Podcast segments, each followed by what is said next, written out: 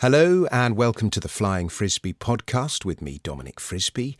As always, you can read this article or you can listen to this article, or as some like to do, you can read and listen at the same time. And today we're talking about gold, which keeps on going up. The gold price printed its highest ever weekly close on Friday. What do new highs usually lead to? Yep, more new highs.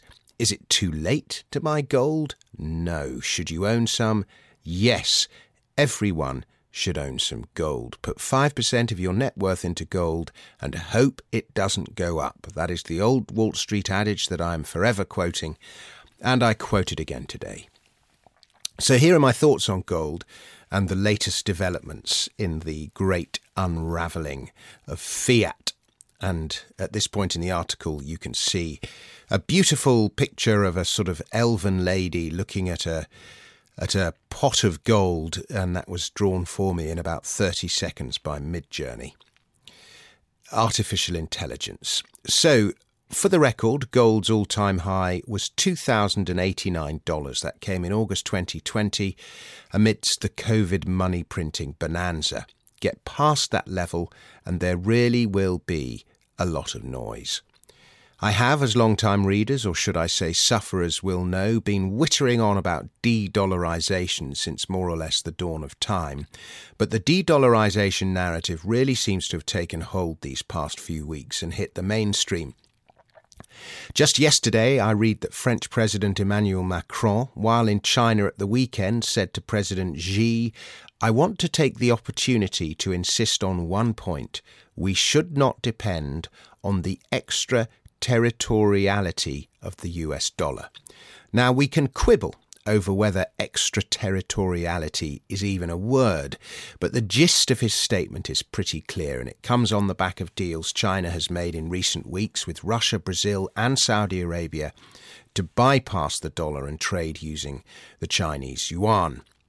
At the Russian Davos, the Saint Petersburg International Economic Forum, uh, in New Delhi a fortnight ago, Russia's State Duma Deputy Chairman Alexander Babakov stated that a BRICS alliance was working on a new currency secured by gold and other commodities, including rare earth elements. Tucker Carlson of Fox News delivered an impassioned monologue on the subject last week, and it went viral, garnering millions of views. If you want the rest of the world to trust your currency, the last thing you would do is use it as a weapon or print too much of it, he said. But if Mitch McConnell and Joe Biden and the rest of these reckless leaders have their way, an increasing number of countries will do what so many have already done, which is begin to reject the U S dollar. And what will happen then? Well, all these dollars will come home and the value of our currency will plummet even further, and that will lead to poverty across the United States, and that will lead to the typical political and cultural volatility that inevitably follows economic collapse, disaster, and we've seen it before. It is classic gold bug erotica. He even cited the fact that nobody knows how much gold is in Fort Knox because it hasn't been audited for generations. Even Elon Musk has been tweeting about de-dollarisation, exporting inflation, and the likelihood of bank runs accelerating. I must say, I get a little bit concerned as narratives mature. The more widespread and well-formed the story, the more likely it is to run out of steam. Um, but that said, the trend is strong and it is up.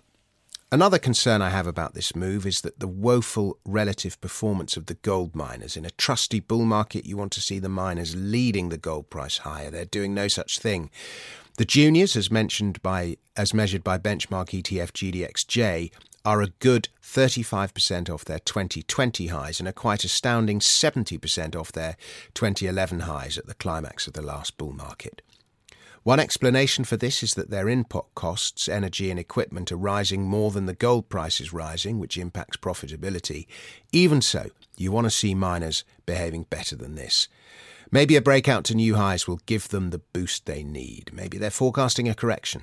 Either way, you cannot argue with the fact that they are cheap. I've written before about bearer assets, assets that are nobody's liability. Gold is the most famous example. Gold has existed since before the solar system was formed, and it will exist long after the human race has shuffled off this mortal coil. It is nature's money, a child of God, according to an ancient Greek lyric, and neither moth nor rust devoureth it. Spandau Ballet went with the rather more catchy indestructible. Money is gold and nothing else, the financier J P. Morgan once said. This is one of the most misquoted lines on the internet. Here we quote him correctly. Everything else, as James Turk argues in his latest book, Money and Liberty, be it dollar, pound, silver or crypto, even the mackerel that sometimes changes hands in American prisons, is currency.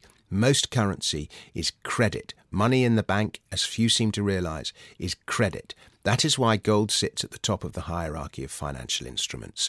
As we see from this slide, from analyst Jan Neuenhaus, which shows the uh, hierarchy of financial instruments. And in the same article, in which he ca- makes a case for eight thousand dollars gold, Neuenhaus presents international reserves, and you can see how central banks have been increasing their reserves since the financial crisis of two thousand eight.